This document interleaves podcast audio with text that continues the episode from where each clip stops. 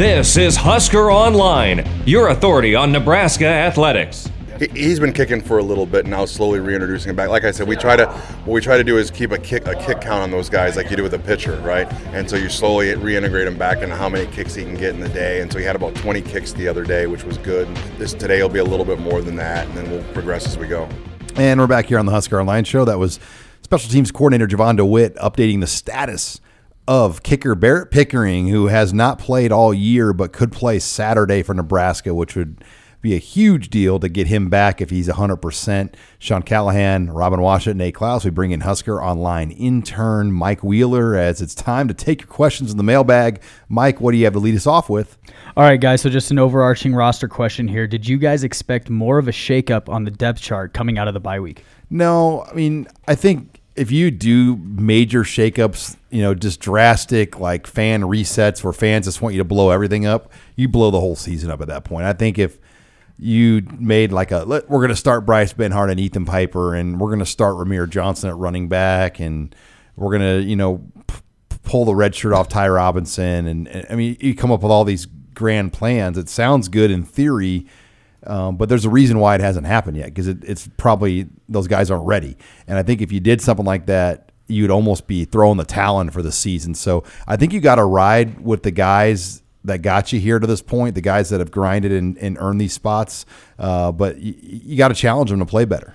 Yeah, I think it's there's a fine line. I, I agree. I don't think you make any drastic change-ups with the starting lineups, but at the same time, I also think the staff needs to be more willing to give other guys chances to play in games. True, I And agree. not only play, but play meaningful reps, get the ball, and see what they can do. Uh, I think the staff has been so hesitant to throw guys out there because they're afraid of what might happen when uh, the only way you're going to become a good football player in games is by playing in games. What you do in practice is only going to take you so far, especially as a young player. You have to experience it in a real live bullet situation in a game. And right now, there's too many guys on this roster that we keep hearing about how close they are and uh, you know how they're they're just about ready to make an impact but they're never getting those opportunities. So no, I don't think it's time to completely shuffle everything as far as the starting lineup concerned. But I also think the depth chart could prob- probably use a few new faces in there to see what they can do. Yeah, I would, I'd agree with that. And call me crazy, but I feel like once Nebraska, if they if they get to six wins, get bowl eligible, then I think we might see some more drastic changes. They need Um, those practices, though, right, Nate? I mean, they need yeah, to get. you have to. You no matter what you have. This team, I mean, the bare bones minimum has to be making it to a bowl game. So I think they have to do whatever they can do to get to that point. And and I never thought in a million years that I'd be kind of saying that about this season, but it's just the reality of how things have kind of unfolded. But I think once they get there, then we might see some more shakeups because now they would know that uh, okay, we've got these extra practices and we've we've made we've made it to the bowl game, you know, cut off. All right, guys. You know, kind of building off of what uh, Robin and Nate had to say. Do you guys think the coaches can, in a sense, force feed an offensive line rotation to build depth? As in, should the coaches make a departure from their best five approach? No, I, I think an offensive line needs chemistry. Um, and you, you don't see a team rotate that often. Maybe one guy in here and there, um, but you have to build a line of communication and a chemistry, and you've got to have that going um, throughout an entire game because guys talk to each other and they communicate calls and checks throughout the game. And if you bring in someone that you haven't done it very often with, it throws off the whole chemistry of your line. So it sounds good in theory, um, but you know, Milt Tenopir back in the day. People like, oh, he. They, the reason they played a lot of linemen is they blew people out by every Yeah, you every pull game. your starters at halftime and then play everybody else to in mop up duty.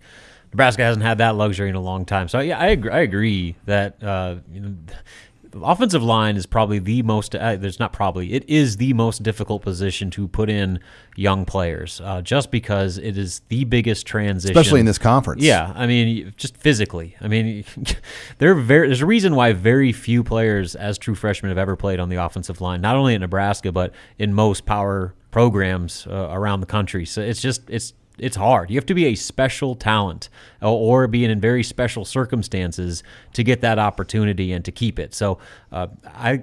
I agree with how uh, delicately they're handling guys like Benhart and Piper, but you know if they can get anywhere near a situation where those guys can just get a taste of it, you know if they could finally get a lead at some point, you know where the game's comfortable, uh, get those guys reps because I mean that's the future of your offensive line, and the more experience you can get them earlier, uh, the better, in my opinion. I think the one guy that we could see, you know, enter into somewhat of a rotation situation would be Broc Bando.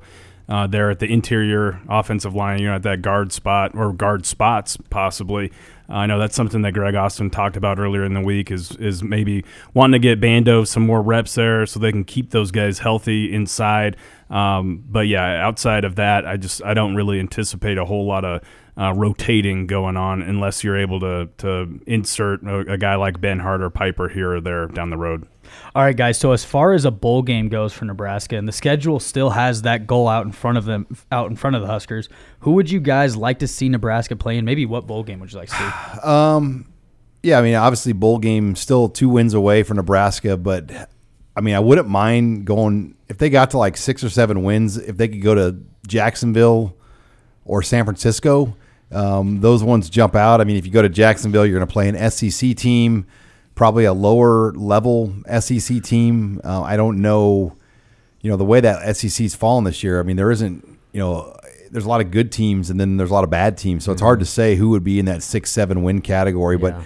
I think anytime you play an SEC team, it's fun.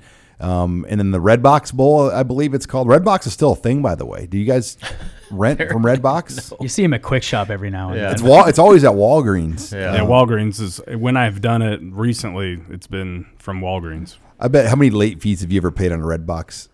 I don't think I don't know that I ever have. It's only like a buck a day. Yeah, But they got and, enough and mo- eventually you just own it, like after you pay enough uh, late fees on it. So, But the Red Box Bowl would be fun just to go back to San Fran. Um, you know, weather's not a, a- great there that time of year, but yeah, it's a great place to visit.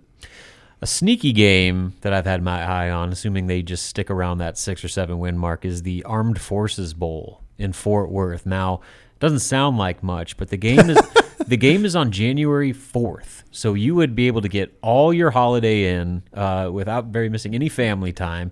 Uh, get to go to Fort Worth, which is a really cool town. If you haven't been there, they got an awesome downtown scene with a lot of live music going on down there, uh, and I think fans would enjoy that. Uh, he played a Mountain West team, and so right now, You might I have to mean, play like Wyoming. Wyoming, or Wyoming, Air Force, I don't know or if you- something like that. Man, I don't know if you want a part of that though. Losing to a Mountain West team or something would be bad. I mean, you don't you don't have much to gain in that game or the Detroit Bowl by playing a Group of Five program. yeah, well, I think just getting to a bowl is important. I don't, I don't think you worry about who you're playing. Yeah, at this time, I don't know if you know beggars can be choosers Exactly. uh, right now, but I, I think that uh, yeah, I, just make it to a bowl game. I don't, know if it really matters who you play or where you go. Um, yeah, ideal matchup would probably be you know making it to Jacksonville or San Francisco. I guess those are probably the two most likely. And if you could play New York, we haven't even talked about New New York. York. yeah, New York too. Uh, I think one projection I saw was Nebraska versus Duke in the Pinstripe Bowl. Um, yeah, yeah, boy, that yeah, doesn't that get you riled up? Um, and then one was you know Nebraska, Mississippi State, in Jacksonville, Nebraska, Arizona State, in uh, in San Francisco.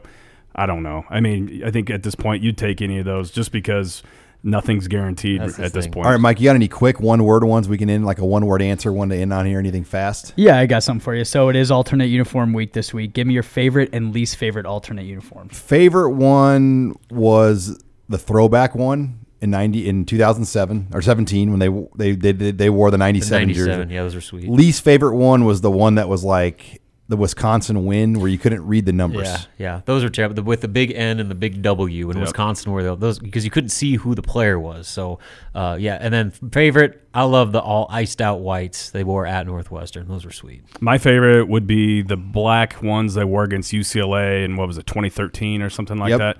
I think that that was my favorite so far. The missed sack by Avery Moss that turned the whole game Yep. around when Brett was it Brett Hundley Hun- yeah, Hunley. scored right before half, but Yep.